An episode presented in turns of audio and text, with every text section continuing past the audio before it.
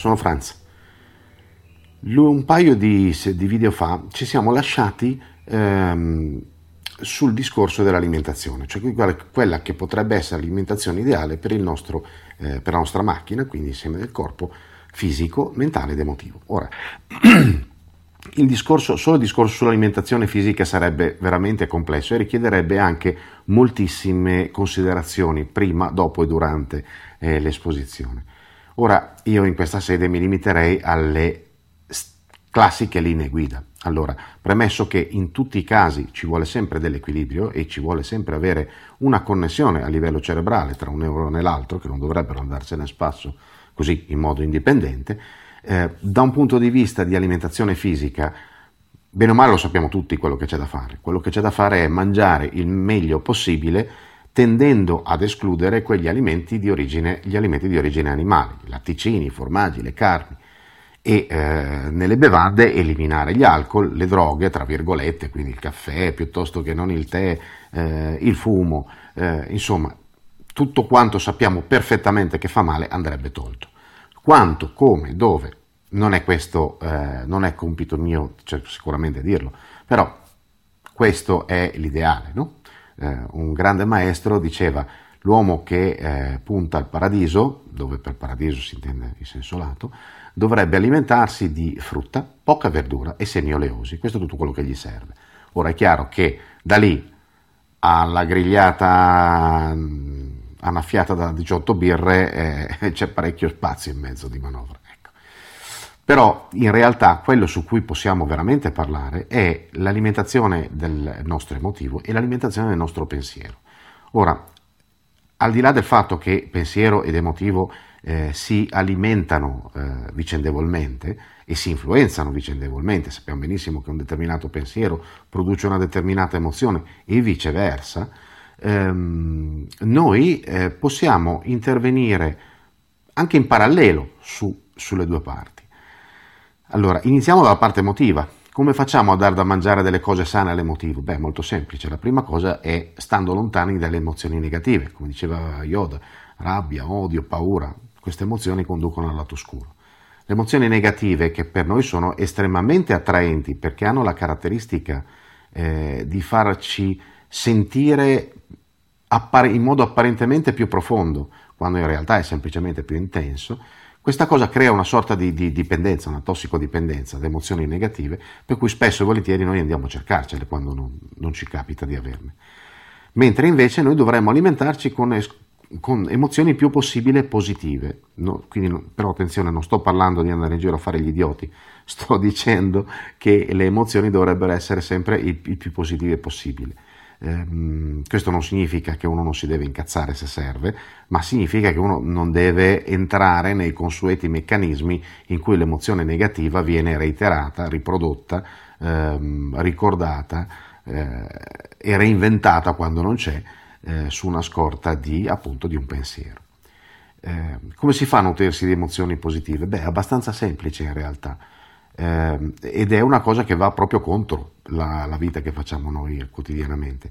Il modo migliore per alimentarsi di emozioni positive è nutrirsi di alti ideali.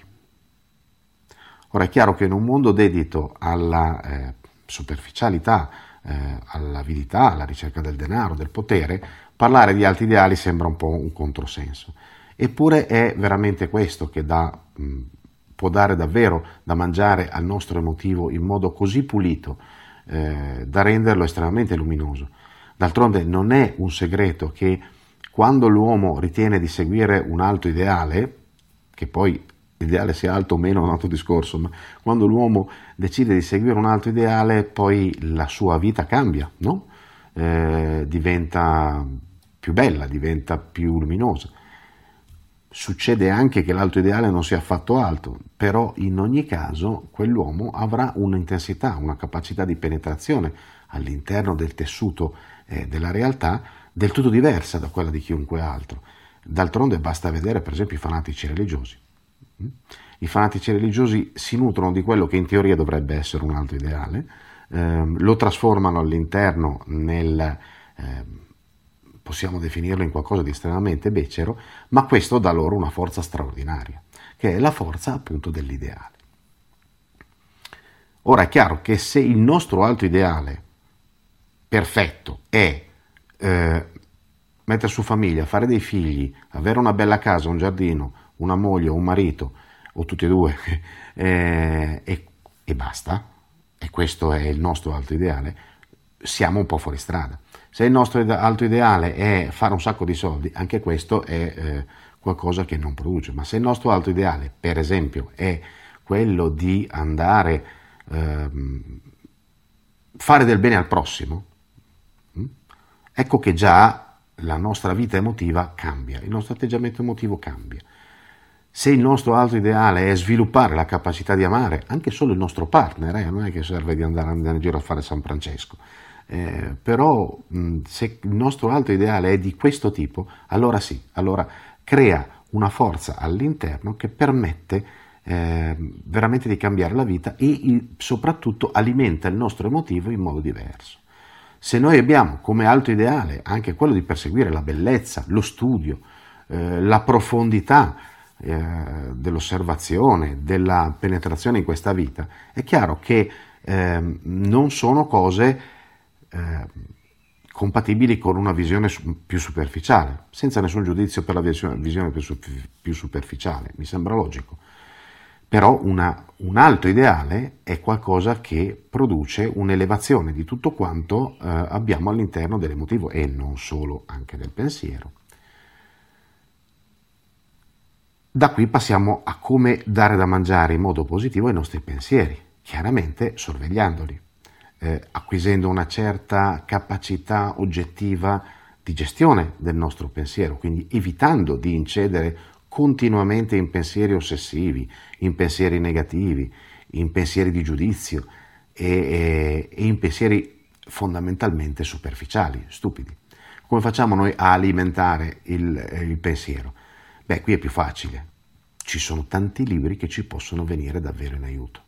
Tanti libri, tanti libri davvero, di tanti eh, scrittori. Non sto parlando ovviamente del romanzo rosa di turno o delle 50 sfumature di grigio, per l'amor di Dio, con tutto il rispetto per, insomma, per quel romanzo, ma ehm,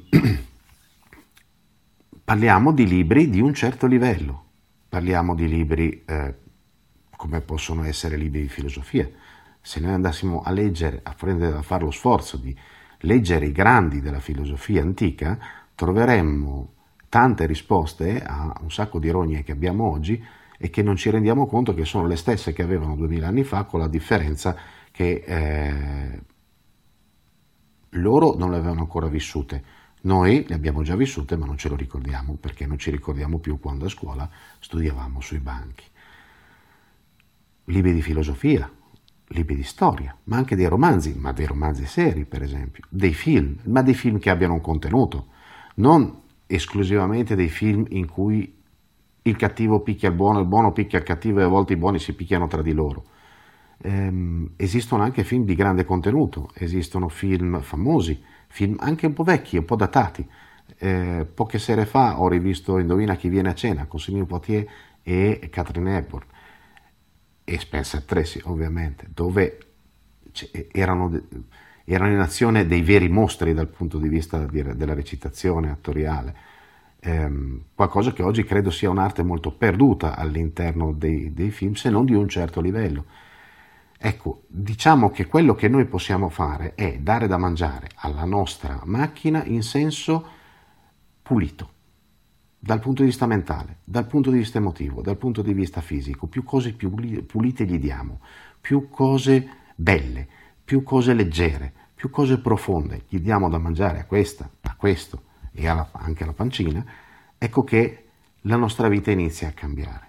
Poi c'è ovviamente l'aspetto pratico, quello che si può fare per cambiare e per eh, perseguire qualcosa che non sia quello che abitualmente siamo abituati a seguire. Ma questo ovviamente lo vediamo magari più in là. Per adesso ci si vede in giro. Benvenuti su Franz Blog, canale video e podcast. Trovate questo contenuto e tanti altri su franzblog.tv in versione scritta, video e audio.